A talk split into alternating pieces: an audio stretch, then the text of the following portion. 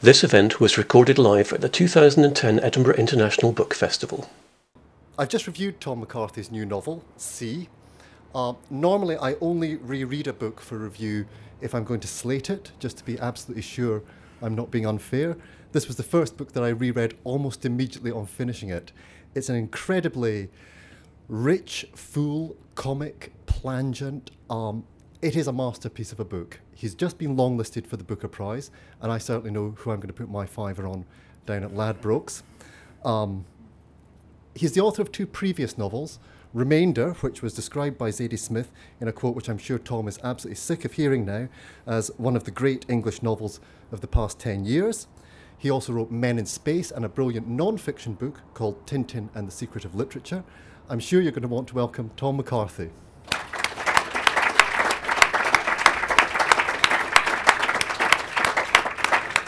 I should say that you know I, I love this venue. It's one of the more intimate ones, even though we do have the roaring noise of the traffic outside. But for a novel like C, it seems vaguely appropriate that there's the uh, threat of imminent whizzing technological death going round the literature the whole time.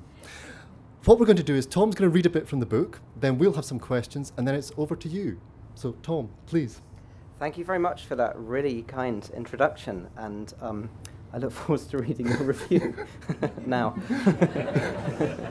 and uh, I'll read a I'll read a short passage from quite early in the book. Is there a reverb? Can is it? it sounds okay. Okay, it's just me. Um, I'll read a short passage from early in the book. If you listen to the radio in 1911, you don't hear voices or music or whatever like now. You just get um, noise and against that noise, um, clicks, either short or long, which correspond to the dashes and dots of Morse code. And almost uh, the vast majority of radio traffic then would have been ship to shore or ship to ship. But there was also this kind of army of mainly teenage boys kind of listening in, suddenly enchanted by this kind of what Rilke calls Geräusch, right? The crackle of the universe and messages flying around. And this is exactly what the hero, Serge, is doing in this passage. the statics like the sound of thinking, not of any single person thinking, nor even a group thinking collectively.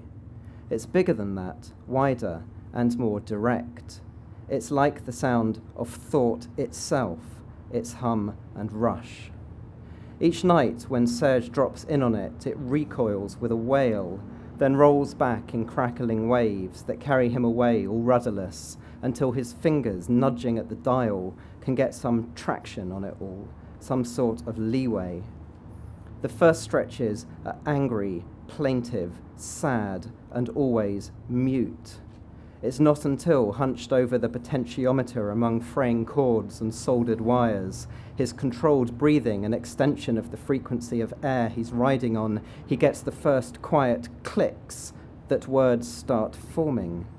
First, he jots the signals down as straight graphite lines, long ones and short ones. Then, below these, he begins to transcribe curling letters, dim and grainy, in the arc light of his desktop. He's got two masts set up. There's a 22 foot pine one topped with 15 more feet of bamboo, all bolted to an oak stump base half buried in the garden. Tent pegs circle the stump round. Steel guy, guy wires, double insulated, climb from these to tether it down. On the chimney of the main house, a pole three feet long reaches the same height as the bamboo. Between the masts are strung four 18 gauge manganese copper wires threaded through oak lathe crosses. In Serge's bedroom, there's a, tu- a, boxed tuning coil containing 20 feet of silk covered platinoid, shellacked and scraped. The transmitter itself is made of standard brass, a four inch tapper arm keeping Serge's finger a safe distance from the spark gap. The spark gap flashes blue each time he taps. It makes a spitting noise. So loud he's had to build a silence box around the desk to isolate his little RX station from the sleeping household, or, as it becomes more obvious to him with every session, to maintain the little household's fantasy of isolation from the vast sea of transmission roaring all around it. Tonight, as on most nights, he starts out local, sweeping from 250 to 400 metres. It's the usual traffic, CQ signals from experimental wireless stations in Macedown and Ellery, tapping out their call signs and then slipping into Q code once another bug's responded. They exchange signal quality reports, compare equipment, inquire about variations in the weather and degrees of atmospheric interference. Serge moves up to 500 metres.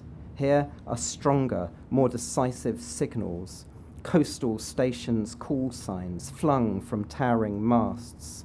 Poldhu's transmitting its weather report. A few nudges away, Malin, Cleethorpes, Norddeich send out theirs. Liverpool's exchanging messages with tugboats in the Mersey. Serge transcribes a rota of towing duties for tomorrow.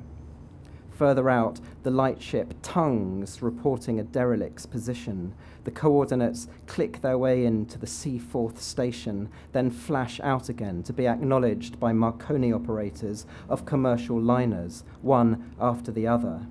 The ship's names reel off in litany Falaba, British Sun, Scania, Morea, Carmania, each name appendaged by its church, Cunard Line, Allan, Aberdeen Direct, Canadian Pacific Railway, Holland America. The clicks peter out, and Serge glances at the clock. It's half a minute before one. A few seconds later, Paris's call sign comes on FL for Eiffel. Serge taps his fingers on the desktop to the rhythm of the huge tower's standby clicks, then holds it still and erect for the silent lull that always comes just before the time code. All the operators have gone silent. Bugs, coastal stations, boats, all waiting, like him, for the quarter second dots to set the air, the world, time itself back in motion as they chime the hour. They sound, and then the headphones really come to life. The press digest goes out from Niton, Poldhu, Malin, Cadiz, Diario del Atlántico, Journal de l'Atlantique, Atlantic Daily News, Madero and Suarez shot in Mexico while trying to escape trade pact between Entretien de shocking domestic tragedy in Beau, Il Fondatore, husband unable to prevent. The stories blur together. Serge sees a man clutching a kitchen knife chasing a politician across parched earth past cacti and armadillos, while ambassadors wave papers around fugitive and pursuer negotiating terms. Grain up five, Lloyd's down two, Australia all out for 421, England 62 for three in reply. Malin's got 10 private messages for Lusitania, 7 for Campania, 2 for Olympic, request instructions how to proceed with the honour of your company on the occasion of weighing seven and a half pounds a girl. the operators stay on after the Marconi grams have gone through, chatting to one another. Carrigan's move to President Lincoln, Borstaball to Malwa. The company football team drew 2 all against the Evening Standard 11. Old Allsop, wireless instructor at Marconi House, is getting married on the 22nd. His tapper finger firing up her spark gap, short, then long. Olympic and Campania are playing a game of chess. K4 to Q7, K4 to K5. They always start K4. Serge transcribes for a while, then lays his pencil down and lets the sequences run through the space between his ears, sounding his skull. There's a fluency to them, a rhythm that's spontaneous, as though the clicks were somehow speaking on their own and didn't need the detectors, keys, or finger twitching men who cling to them like afterthoughts.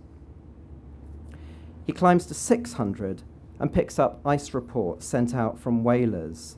Floeberg slash Growler, 51 north, 10 degrees, 45.6 lat, 30 degrees west, 12 da, da, da, da, da, long, field ice, 59 north, 42, etc. Compagnie de Télégraphie Sans Fil reports occasional light snow off Friesland. Paris comes on again. Again, the cycle pauses and restarts. Then Bergen, Cuxhaven, Tarifa, Malaga, Gibraltar. Serge pictures gardenias tucked behind girls' ears, red dresses, and the blood of bulls. He hears news forwarded via Port Said and Rome from Abyssinia and sees an African girl strumming on some kind of mandolin, jet black breasts glowing darkly through light silk. Suez is issuing warnings of Somali raiders further down the coast.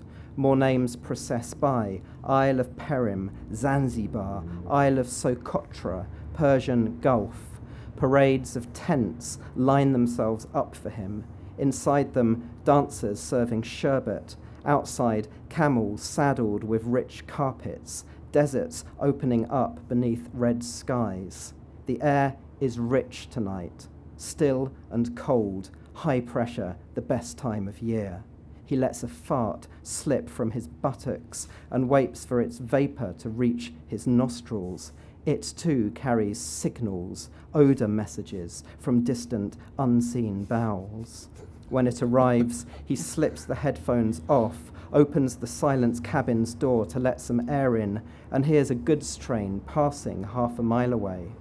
The pulsing of its carriage joins above the steel rails carries to him cleanly. He looks down at his desk, the half worn pencil, the light's edge across the paper sheet, the tuning box, the tapper. These things, here, solid, tangible, are somehow made more present by the tinny st- sounds still spilling from the headphones lying beside them. The sounds present, too, material. Serge sees its ripples snaking through the sky, pleats in its fabric, joins pulsing as they make their way down corridors of air and moisture, rock and metal, pine, oak, and bamboo. Above 650, the clicks dissipate into a thin, pervasive noise like dust. Discharges break across this, distant lightning, aurora borealis, meteorites. Their crashes and eruptions sound like handfuls of buckshot thrown into a tin bucket or a bucket full of grain rich gravy dashed against a wash boiler. Wireless ghosts come and go, moving in arpeggios that loop, repeat, mutate, then disappear. Serge spends the last half hour or so of each night up here among these pitches, nestling in their contours as his head nods towards the desktop and lights flash across the inside of his eyelids, pushing them outwards from the center of his brain, so far out that the distance to their screen seems infinite. They seem to contain all distances, envelop space itself, curving around it like a patina, a mold. Once he picked up a CQD, a distress signal. It came from the Atlantic 200 or so miles off Greenland. The Pachatea, merchant vessel of the Peruvian steamship company, had hit an object, maybe whaler, maybe iceberg, and was breaking up. The nearest vessel was another South American, Acania, but it was 50 miles away. Galway had picked the call up, so had, so had Le Havre, Malin, Poldhu, and just about every ship between Southampton and New York. 15 minutes after Serge had locked onto the signal, half the radio bugs in Europe had tuned into it as well. The Admiralty put a message out instructing amateurs to stop blocking the air.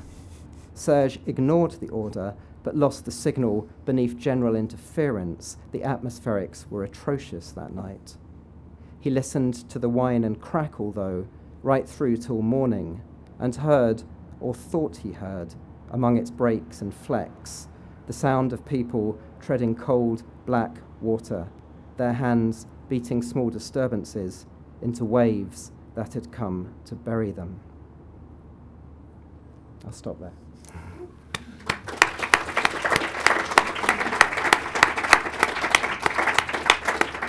About 15 minutes on the dot. As you can see, it's an absolute tour de force of a novel. Before we go on to discuss it more in depth, um, I'd like to take you back to before the publication of your first novel, Remainder, when you were involved in what was described as a semi fictitious, but certainly not semi satirical uh, movement, the International Necronautical Society, where you were General Secretary. That's still going strong. the idea behind it was that modern art had an inability or incapacity or lack of willingness to deal with the reality of death. And although these novels aren't necronautic novels from your manifesto, the characters are always people who are not quite alive, who are somehow don't feel that they are living to the full extent that it might be possible. Is that a fair comment? Kind of. I mean, the, uh, the whole thing of the INS, the International Necronautical Society, was it was a kind of a reprise of early 20th century avant-gardes because I just love that that whole modality they have. It's Kafka, uh-huh. right? I mean, yeah. committees, subcommittees, expulsions, and or yeah, exactly. I mean, basically running from the futurist through to Debord, and, and then it kind of that's its historical moment. And I just like that kind of as, as a mode for, and, and there is satire and irony in it, but but it's it's like Duchamp taking a broken bicycle wheel. If you take something that's broken and redundant, that's kind of interesting and Mm-hmm. And so, you know, we had all these, we have all these committees and subcommittees, and and this novel really came straight out of a project I was doing with the INS at the ICA in London, where. Um, based on there's this brilliant movie I think the best film ever made by Cocteau called Orphée, which is his Orpheus. Yeah. And, yeah. and it's all it revolves around radio and, and Orpheus is tuning into the the, the geräusch, the, the static, the crackle, and he picks up these incredible messages coming from a dead poet that are better than everything he's ever written. And, and Cocteau got the idea from uh, the BBC transmitting to the Resistance these lines of mm-hmm. poetry. Mm-hmm. Poetry won the war. I mean, they transmitted lines of poetry, most of which meant nothing, but one in every a thousand meant blow up the bridge now. Yeah. Take out the colonel.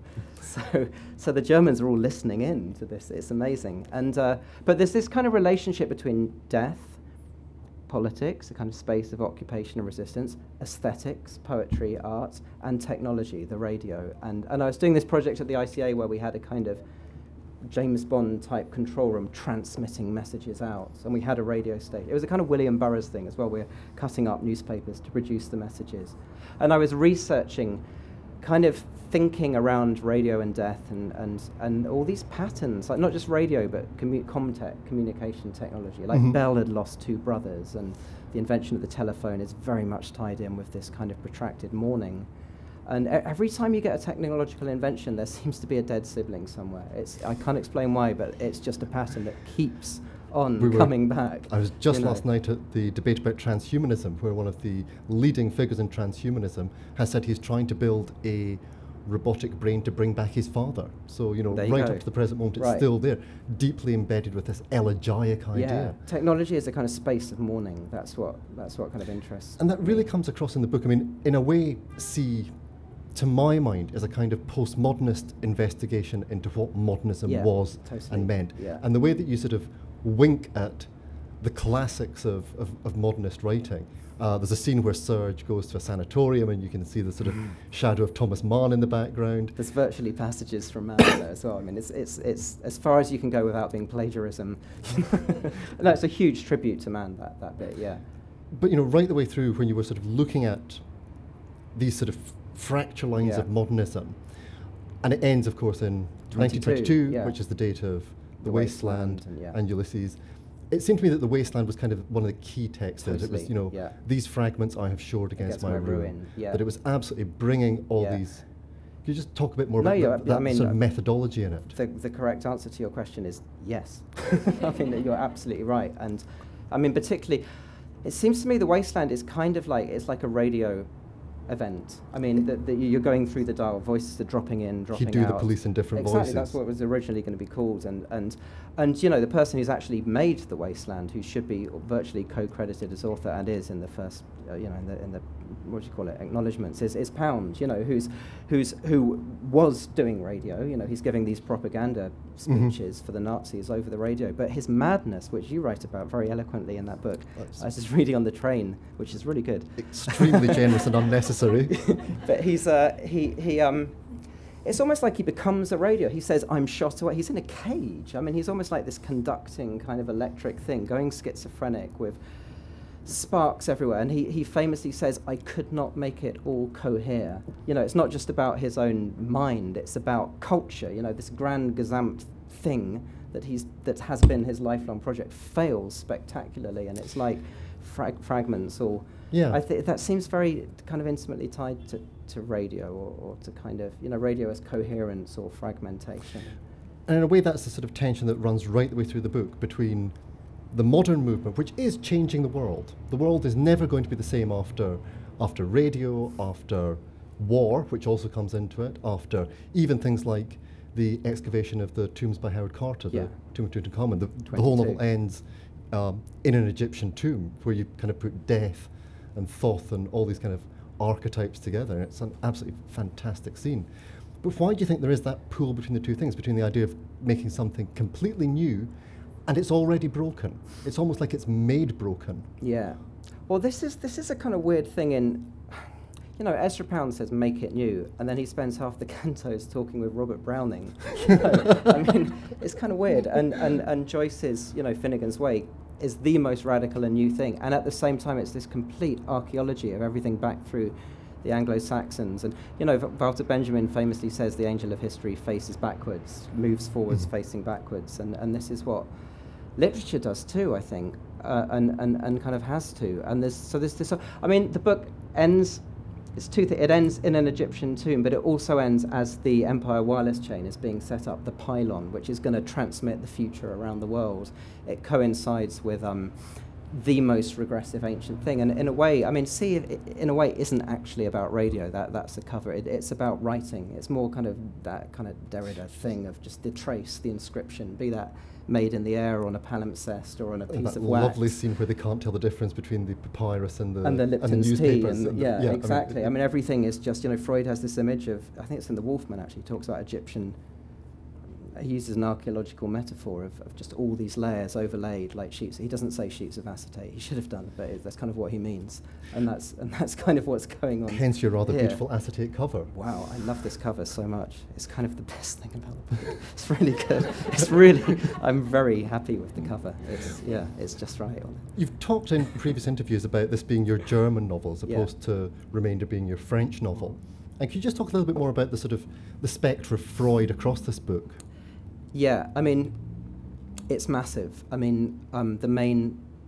Okay, so Serge is, is a kind of overlay, like, well, like with the acetate metaphor of, of several things, um, including Alexander Bell and his dead siblings, and Marconi, whose parents met on a silk farm, like Serge is doing.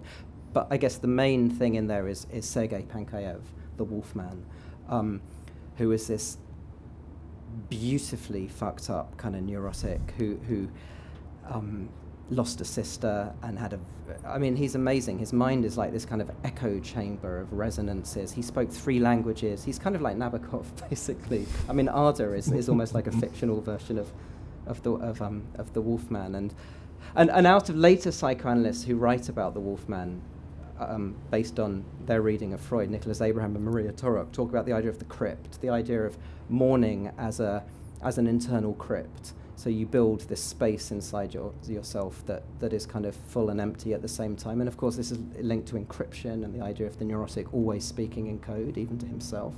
And that kind of behavior gets transmitted in kind of cryptographic form through throughout, you know, way at, at, a, at a level much higher than that of the individual. You know, fa- traumas can be passed down families even when the children don't know about it because of certain patterns of transmission that are kind of repeated and, and re-encrypted. So, so, so anyhow, so that's the Freud angle. But there's a whole, I mean, you mentioned Mann and Musil, and it's just that whole melancholic thing. I mean, Georg Trakl was a big. I, I took lots of images from him in the war section. Another kind of incest, dead sister. Always these kind of dead sisters keep coming back, and heroin and.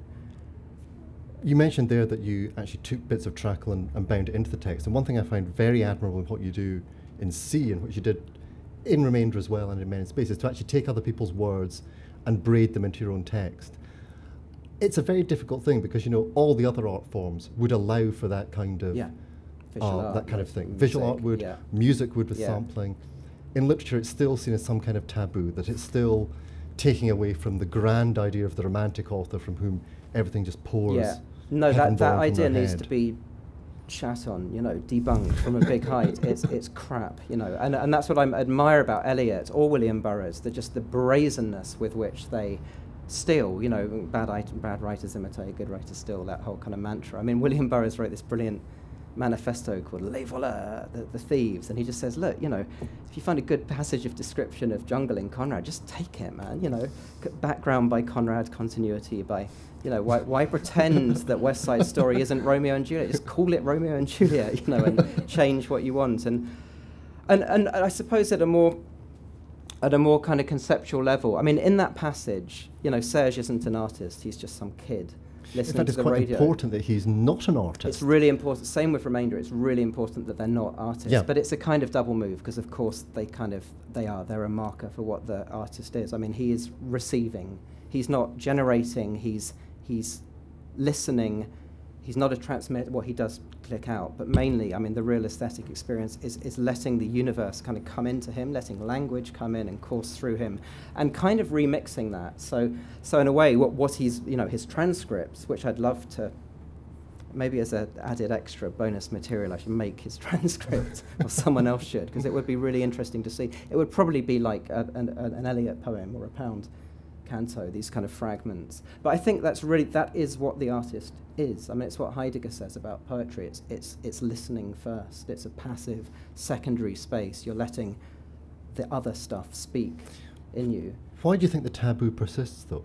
Given th- that we can see it quite clearly in other art forms, and given you've just spoken very eloquently about the important nature of that in, in contemporary writing, why does the taboo still exist? When David Shields did his Reality Hunger Mm. manifesto, most of the critics yelped plagiarism. Yeah. I mean, I think this is a problem with, with contemporary mainstream fiction that it's, it, it has not, um, you know, if you look at contemporary art, not only is, is, is it completely happy with, with ideas and practices of repetition and citation and stuff, but it's actually more literate than most contemporary fiction. I mean, artists have read Pound and Kafka and Burroughs much more than many novelists has, have, and, and I just think there's a there is a regressive and conservative tendency in in lots of um, you know not not just the writing itself, but the kind of way it's discussed, and and and, and we seem to have regressed to some very I don't know humanist, bourgeois, whatever you want to call it, idea of kind of you know the romantic self who exists before language, who has something to say. I mean, you know, Kafka said again and again, "I write in order to affirm and reaffirm that I have nothing to say. I have no message. It's not about that." And I think any writer that has something to say should be um, ignored. The- the that's, what, that's what I say. Dear Scottish, right, late Scottish historian and poet Angus Calder always used to say, if you if you really want to express something about politics, then write a letter to the newspaper. Don't bother putting it into a novel. And it seems that most of the novels which do have a political message would tend to have a very soft liberal message. Yeah. Be nice to one another, you know. And that seems to again be quite a constraining influence, given how weirdly totalitarian some of these early modernists were. Oh yeah, half of them were card-carrying fascists, and and um, I think liberal culture has never managed to kind of deal with that. Either the position is we shouldn't read Ezra Pound or or Celine, Knut Hamsun, Yeats, Eliot. I mean, the list is is long. Heidegger, you know, goes on because of that. Or we should separate their kind of beautiful minds from their bad. And it's more nuanced and it's more complex than that. And and there is a moment of also, the radical left and the radical right are not that far apart. I mean, Marinetti starts out as a, as a you know committed communist, and in order to kind of reinvent himself as a, as a fascist, he has to change very very little. You know, I mean, he's, he's virtually there already, kind of bizarrely. So, yeah, I mean, I, I, I just think good art in any form is about radical ambiguity. It's not to say it's not political. It, ev- everything is political. Anything in the space of the polis is political. I mean, but this goes back to Aeschylus, right? He's not telling us something. He's introducing radical ambiguity. That's why he has a second speaker, and that's why there's the chorus, and the Oresteia ends in, a, in an unresolved, unresolvable kind of debate. And, and, and you know, it, it, it puts puts metaphor and the symbolic right at the heart of the political in the form of a question, uh, uh, to which the only answer is another question. in terms of the technological uh, materials in, in, in C, and you know, they're, they're vast. It's not just radio, it's also, you know, flight and the first war, which really used flight continually. And you've said already about the, this being a kind of space of mourning in technology. And it seems to strike me that, the, that one of the things that we kind of underestimate about that period is that we may look back now and mock somebody like Arthur Conan Doyle for believing in, mm. in spirits, and you have a very, very funny spiritualist scene in, in, in this book. Um, but it did seem that at that time, anything could be possible. Suddenly you were hearing yeah. about things like that there was another planet that nobody yeah. had ever heard of, that, that time wasn't a constant like it ever had been thought be beforehand. It's that sort of radical, the old sort of decentering vision yeah. of modernism that somehow everything, came, everything became possible because the old order was just collapsing. Yeah. And can you talk a bit more about how, the, how that technology allowed for almost like weird beliefs to become mainstream? Well, yeah, they did become mainstream. I mean, the, the kind of the kind of positivist historical reason would be that like every family had lost at least one son, brother, father, and so on. So there was a huge desire for, for you know, for communication with the dead. I mean, that, that was widespread. And people like Oliver Lodge, you know, who was a, renowned, the, the leading physicist of the day, was a committed kind of spiritualist. But what's really interesting as well, I mean, spiritualism is actually the wrong name for it because the more I researched into this, they're actually total materialists. They believe in that everything, they believe in matter, matter vibes. So this table is vibrating at a frequency that makes it present to us. Uh, your grandfather is also vibrating, but at a finer frequency. And if we just get the right equipment, we can pick him up. I mean, it was a very material and quite. I mean, kind of the X-ray had already sort of shown exactly, that there were things that, that we could not see, that there was more things in heaven yeah, and earth than dreamt and, of in, and in our philosophies. Exactly, and and it's still. I mean, it is still held to this day, and uh, uh, you know, it's true that we could. We, aliens are listening to some 1920s radio show as we speak. you know, I mean, they, they go on forever. These these emanations. There's a great taping Lost the Summer Wine as we speak. yeah, well, if, exactly. for aliens. so, so um, yeah, you know, but this, you know, there's bits in there's great bits in Ulysses where um, Bloom is at a funeral and he's imagining. He says there should be a gramophone in every grave. Every, yeah. every grave should have a a gramophone in it. It's a great bit in Rilke as well, actually, where he he sees a the, a line on a skull because he thought he'd become a medical student at one point and he gave it up, like Joyce. And anyhow, he imagines putting a needle in it and, and playing it. So this idea, the kind of materiality of reading surfaces and and the archive and the crypt and the mausoleum and the palimpsest, they're all they all go together. Um, and this this comes into focus in modernism, but I think it's been it's much older. I mean, it's what the, the Egyptian culture is all about as well, in a way. One of the big connections between Remainder and, and C is your use of repetition, yeah. your use of the same events happening again and again. Now, in C, it seems more like a kind of Wagnerian leitmotif that we see the same um, chains of images and chains yeah. of uh, disassociations and misassociations cropping up. With Remainder, you were far more kind of um, blatant about this book being about Just repetition, repetition on repetition yeah. on repetition. That's what Marky Smith calls the three R's repetition, repetition, and repetition. when you're working in that form, what stops it becoming repetitive? yeah. Well, yeah, that's that's a very good question, and and um, and for some people, it's it is it's too much. You know, in the same way as Beckett's too much. It's like, you know, why doesn't he do something instead of just not do something? And what's that? Some critics said of Godot. It's a, it's a play in which nothing, nothing happens, happens, twice. yes, and they even reenact in the second half the nothing happening from the first half. Um, well, you know, this this is a really good book by Raymond Queneau, Queneau called uh, Exercises in Style, yeah, where he takes an event of a man getting onto a bus and he has to move to another seat because someone jumped or whatever, some trivial thing, and he just repeats it about a hundred and whatever times, each time in a slightly different style or you know, forensically, mathematically, lyrically, you know, backwards and, and everything. And, and and through the repetition, you get more and more kind of intimacy with the event. So the event becomes kind of like the crucifixion. It becomes, or, or landing on the moon. It's the most important event ever to happen in the world. And this may seem like quite a kind of avant-garde logic, but you know, if you just watch the football on TV, it's the same thing. You know, you can replay from every angle, computer capture, hotspot, reverse, Hawkeye, everything. There's a tendency to. It's what the philosopher Alain Badiou writes about repetitively, you know, the l'événement, uh, the, the, event. And, uh, and, and I think repetition is, is kind of, yeah, it, it can, if we came back here tomorrow and do exactly what we're doing now, it becomes kind of a lot more interesting. And, and, and the differences, you know, and then if we come back the next day, we're not just repeating today, we're repeating our repetition. And one other thing about repetition is it's totally tied in with trauma. Trauma bequeaths repetition. This is what not only Freud, but every, even the kind of English psychologists that prod rats' brains kind of agree on that. and it, it's exactly what Borges found when his father um, told him one day to remember something that he'd ask him the next day. And the next day he said, you know, did you remember that thing I asked you? And Borges repeated the, the um, anecdote that he had to remember. And his father said, well, are you actually remembering it or are you remembering me saying remember it? Which yeah seemed to be the point at which he became a creative writer. That kind of he went on to write that story, Pierre Menard, where a guy the Quixote writes Don Quixote in Nîmes in 1960, and he's adamant that this is a different book, which it is.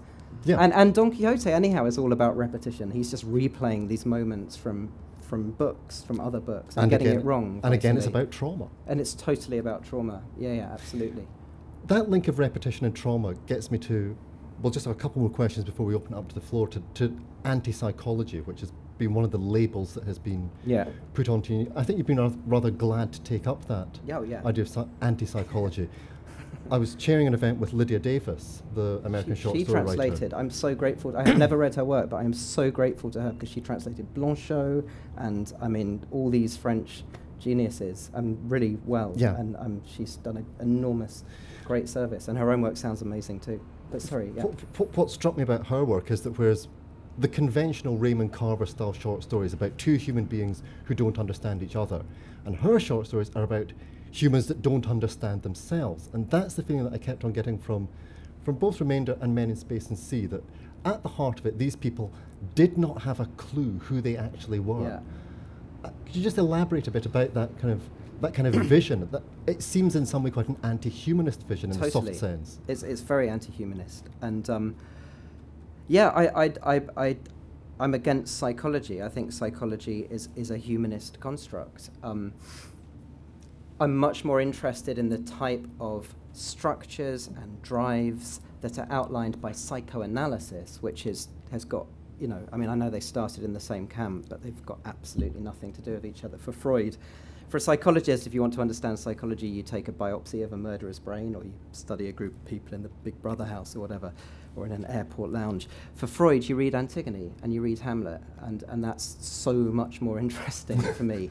And, and the type of structures, you know, this idea that we are not selves, we are not emoting, you know, this, this is the kind of humanist frame that, that most contemporary fiction is still in, I think you know, and that we shouldn't be because we've had modernism to kind of blow it apart. But, but I'm, I, I think, which is not to say though that there is not um, um, passion or emotion in, in, in an anti-humanist novel, but I think desire is operating at a much, much deeper and more um, fragmented, networked kind of level in a much more interesting way than, than you know this kind of sentimental emoting. Again, as though the whole world were a Big Brother diary room where you just go and stand in front of the camera and say what you feel, you know, all the time. I mean, you know, and politically, I think it's the kind of cultural wing of the neoliberal project. You know, Blair can oversee the most blatant contraventions of every which law under the sun, and then he turns up in front of that committee and talks about how he felt it was the right thing to do. And they should have said, we don't give a shit what you feel. you know, here, here, and here. The law was broken. You're out. Prison. You know, whatever. I mean, I, I, I think there's a kind of, um, yeah, I'm, I'm ranting, but, but yeah, I'm anti, anti-psychology. I'm, I'm, desire is, is moves through association. And, and this is why for Freud, the mind is kind of like, like a literary text. I mean, well, absolutely. I mean, he's he's a great reader in that sense. Yeah, he's a brilliant reader. Also, all his metaphors as well. The mystic writing pad. You know, it's all about the way he he kind of conceptualizes um, psychology crossed out. Psychic action is, is as, you know, technologies of writing, wax, recording surfaces, impressions that take on traumatic, kind of surfaces that take on traumatic impressions, store them, censor them, relay them, bring them back again in coded ways. This is what the literary work does at its best. And, and um, I'm, I'm, yeah, I'm down with Just that. Two questions to, to move on from that. Slightly more personally, you know, you've always been a committed um, adherent to avant-garde ideals. How does it feel now to be on the Booker long list, which uh, tends to be made up of novels which end in marriages, as far as I can see, or divorces nowadays? This one ends up in a marriage. Se- Se- Serge marries marriage his of death dead and writing. sisters. Yeah, Yes. it's kind of the plot of Wuthering Heights, basically. Dig, digs up and screws his dead sister. Basically kind of the, it's kind of the, the in a in a kind of one-line nutshell. Um, yeah, I mean the, the thing with the avant-garde. This is. I went to this conference on Joyce recently. I was invited to talk about Joyce's legacy, like now, and there was a panel of three or four writers, and it was called "In the Wake of the Wake." Like, what do you do after Finnegans Wake? What's post postmodernism? Yeah, or just what's possible. It's like what Adorno said of Auschwitz. You know, how is poetry possible afterwards? And then Paul Celan comes along and kind of says, how could poetry have been possible before? Almost. I mean, but this question is very much hanging over literature, and, and the wake would be kind of that that moment of, of absolute zero, and.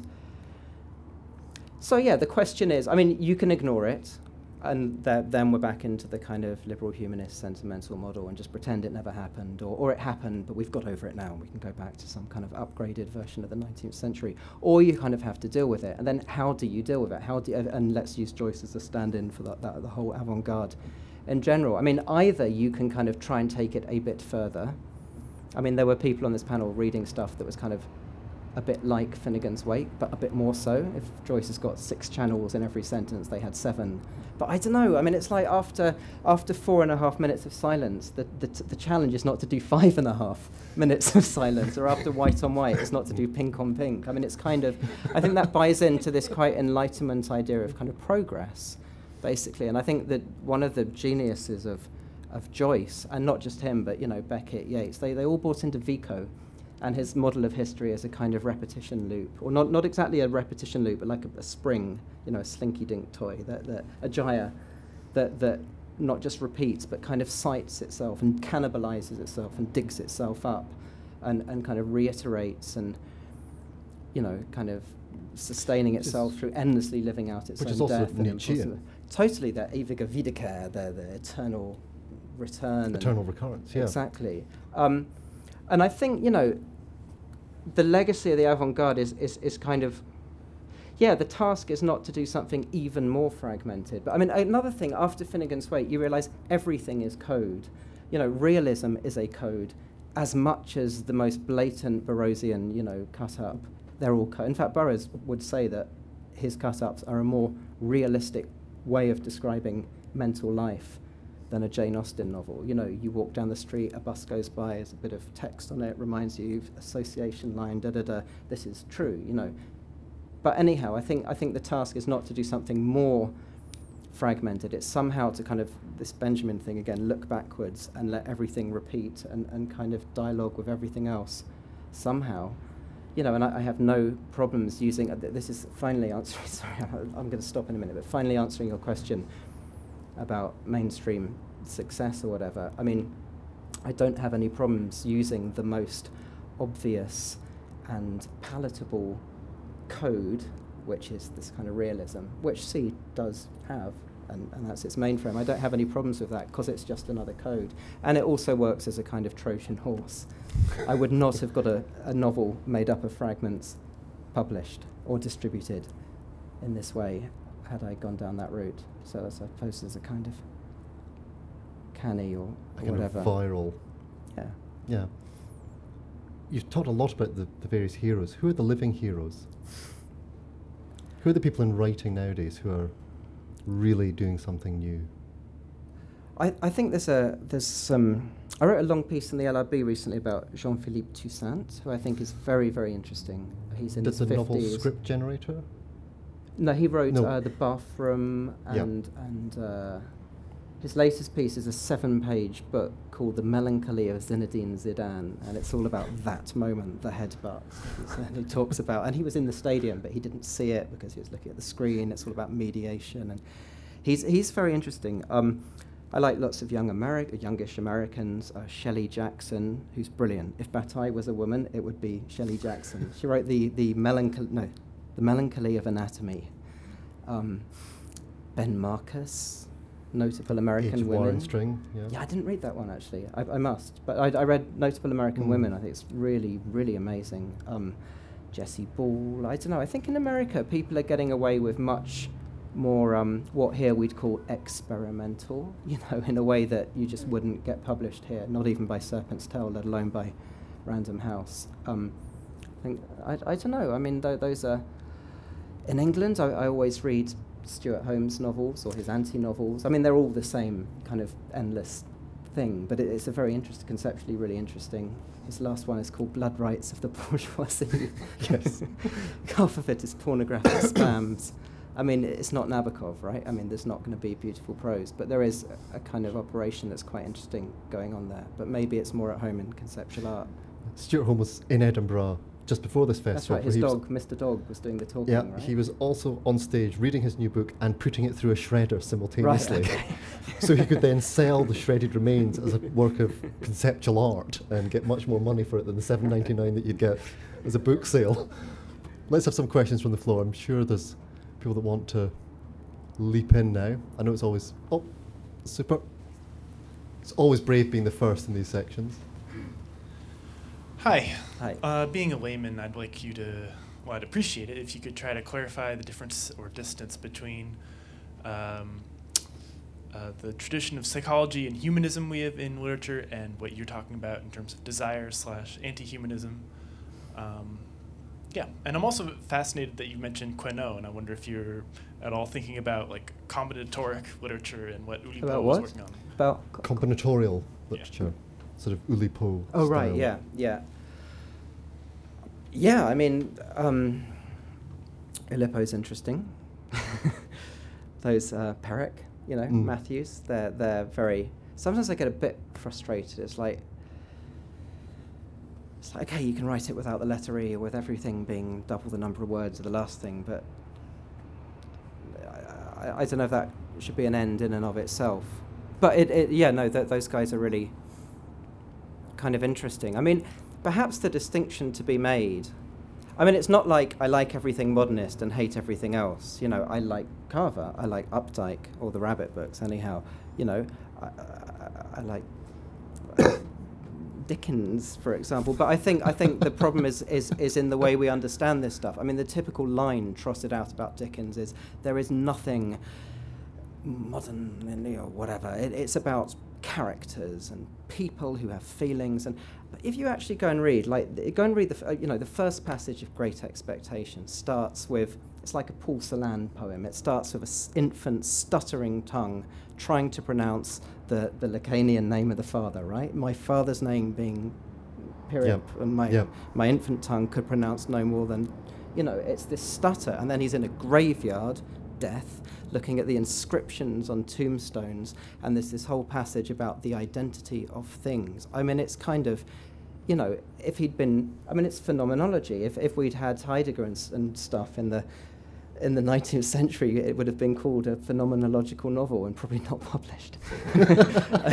So I, I think it's a lot of it is just about how, how we actually understand what is going on in a novel. And, and maybe the reason that, that I'm really drawn to most modernist stuff is because most of those writers, they get it right. Right, they understand first there are networks, first there is language, first there is technology, and then there is subjectivity, kind of in the same way as for Serge, first the static, and then there is, you know, a message, perhaps, temporarily. But I think even in something like Dickens, that's already going on. He just doesn't know it yet. He hasn't got the f- critical frameworks to articulate it like that. Do you want to pick up just as well on the first point about psychology and humanism and, and, and its difference to Freudian psych- psychiatry and anti-humanism? I mean, yeah, if you look at, you know, the impact of Freud in psychology has been less than zero. I mean, they have expelled him like like the Platonic Republic expelling the poets, basically. I mean, they have just they say, oh, everything's discredited. He made you can't prove any of it. He made it all up. Let's go back to whatever, you know. And and yet it's had an enormous impact in arts, in the arts, in, in visual art and philosophy and and literature, and. Um, so I think there's been a, you know, I, would say that the two cultures now after Snow are not science and art anymore, not after Ballard or Gravity's Rainbow or whatever. They're, they've perfectly aligned. You know, the two cultures would be, for me, would be humanism and, well, anti-humanism, I guess. You know, they, they, they've come from the same crucible and gone in totally, totally different directions. Is there another question from the audience? Uh, we'll go here first and then to Mary at the front. Hi, Tom. Um, I recently read Remainder, and amongst other things, I enjoyed the uh, the comic as- aspect of it. Uh, I think you've mentioned Derrida, Nabokov, Beckett, uh, Pynchon. Um, just wondering how important is comedy in your writing? Very. I mean, yeah, the first thing, I mean, I suppose with, with Remain, the, the, the whole premise of Remainder is this guy repeats things endlessly and he has lots of money, so he pays other people to do stuff and says you're not doing it right, do it again, do it the same but a bit different, or at the same speed but take longer doing it. and I mean, there's, I, I, suppose there's endless kind of potential for comedy in that. After actually, after writing Remainder, I read Bergson on comedy, and and um, for him, comedy is all about repetition. It's about um, it's a, an automatic critique of authenticity. So so when you get repetition or duplication, it, it, makes authenticity impossible. You can't be unique and authentic if there's two of you. One of you's got to be fake, right? And Baudelaire writes about this as well in, in an essay on comedy. He talks about dédoublement, like doubling. And, and he says, you know, comedy consists, there have to be two positions one guy who trips and another guy that laughs at him. And, and only the artist or philosopher or poet can embody both, can be the one who trips and the one who laughs. And that's a kind of elevated position, but it's also a, a, a, doomed one because you can never, once you're split in two, you can never be authentic again. So, so comedy would be. So if you look at Beckett, I mean, there's nothing. I mean, it's really funny, but in a way, it's so dark. I mean, they try and in Godot, they try and hang themselves so that they'll get a hard on, and then they realize they can't even hang themselves because their trousers would fall down and they'd look ridiculous. you know, I mean, it's like Wiley Coyote gets blown up again and again and again. And in the tragic tradition, you know, the tragic hero can throw himself or herself into death and be absolutely authentic and, and transcend. Whereas in comedy, it's even more tragic because you can't even die properly. You know, Wiley Coyote, even if he falls off a cliff, you and this is the Beckett thing as well. So, yeah. So anyhow, comedy is is. I, I, this is a long answer. It's funny. I mean, I like it. It's funny. a book that's funny is more fun to write and to read than one that's not funny. This, this the, is the real answer. Sorry, I didn't need to say all that stuff. if you just wait for the microphone. Yeah, uh, I, I, think.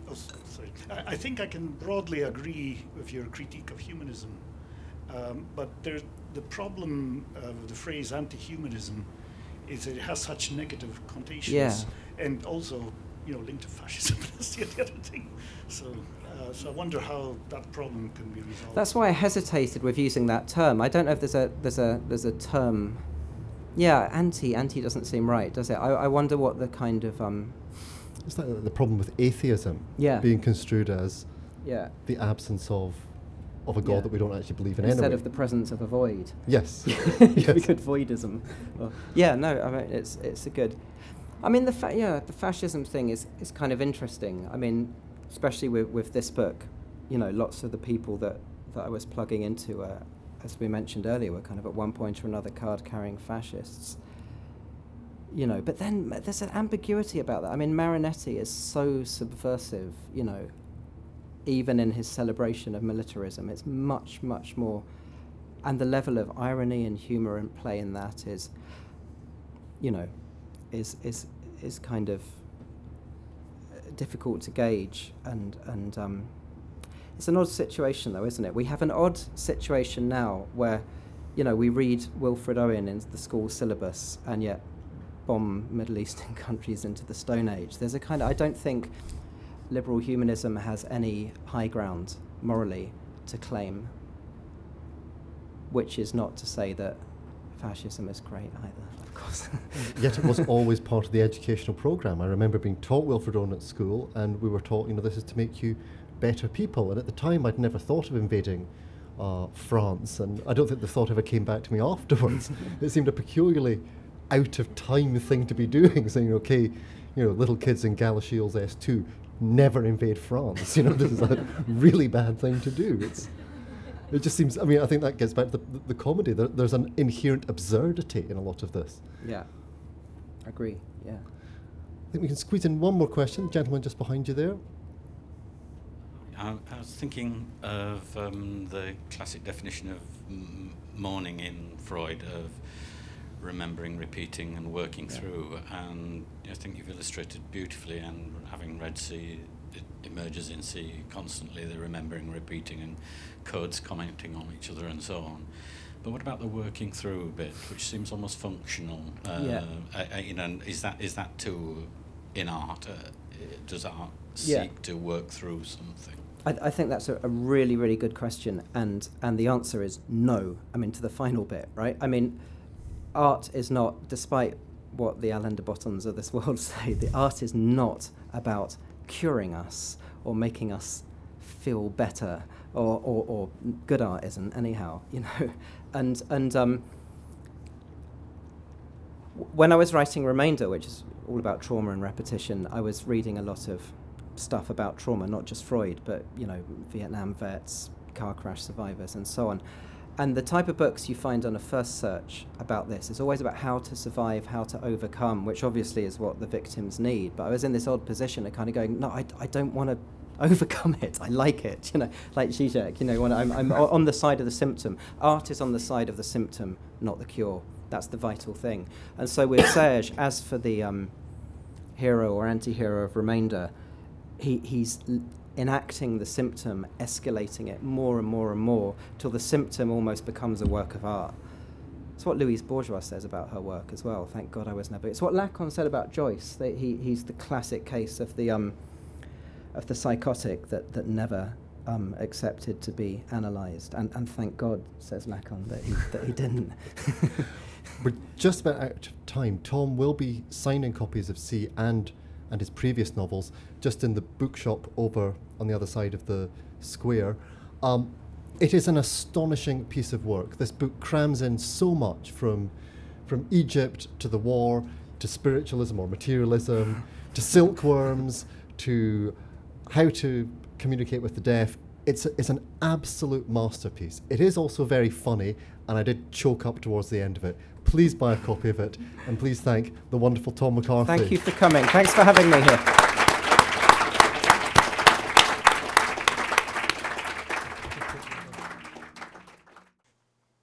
Many more Edinburgh International Book Festival event recordings are available at www.edbookfest.co.uk, along with a selection of videos.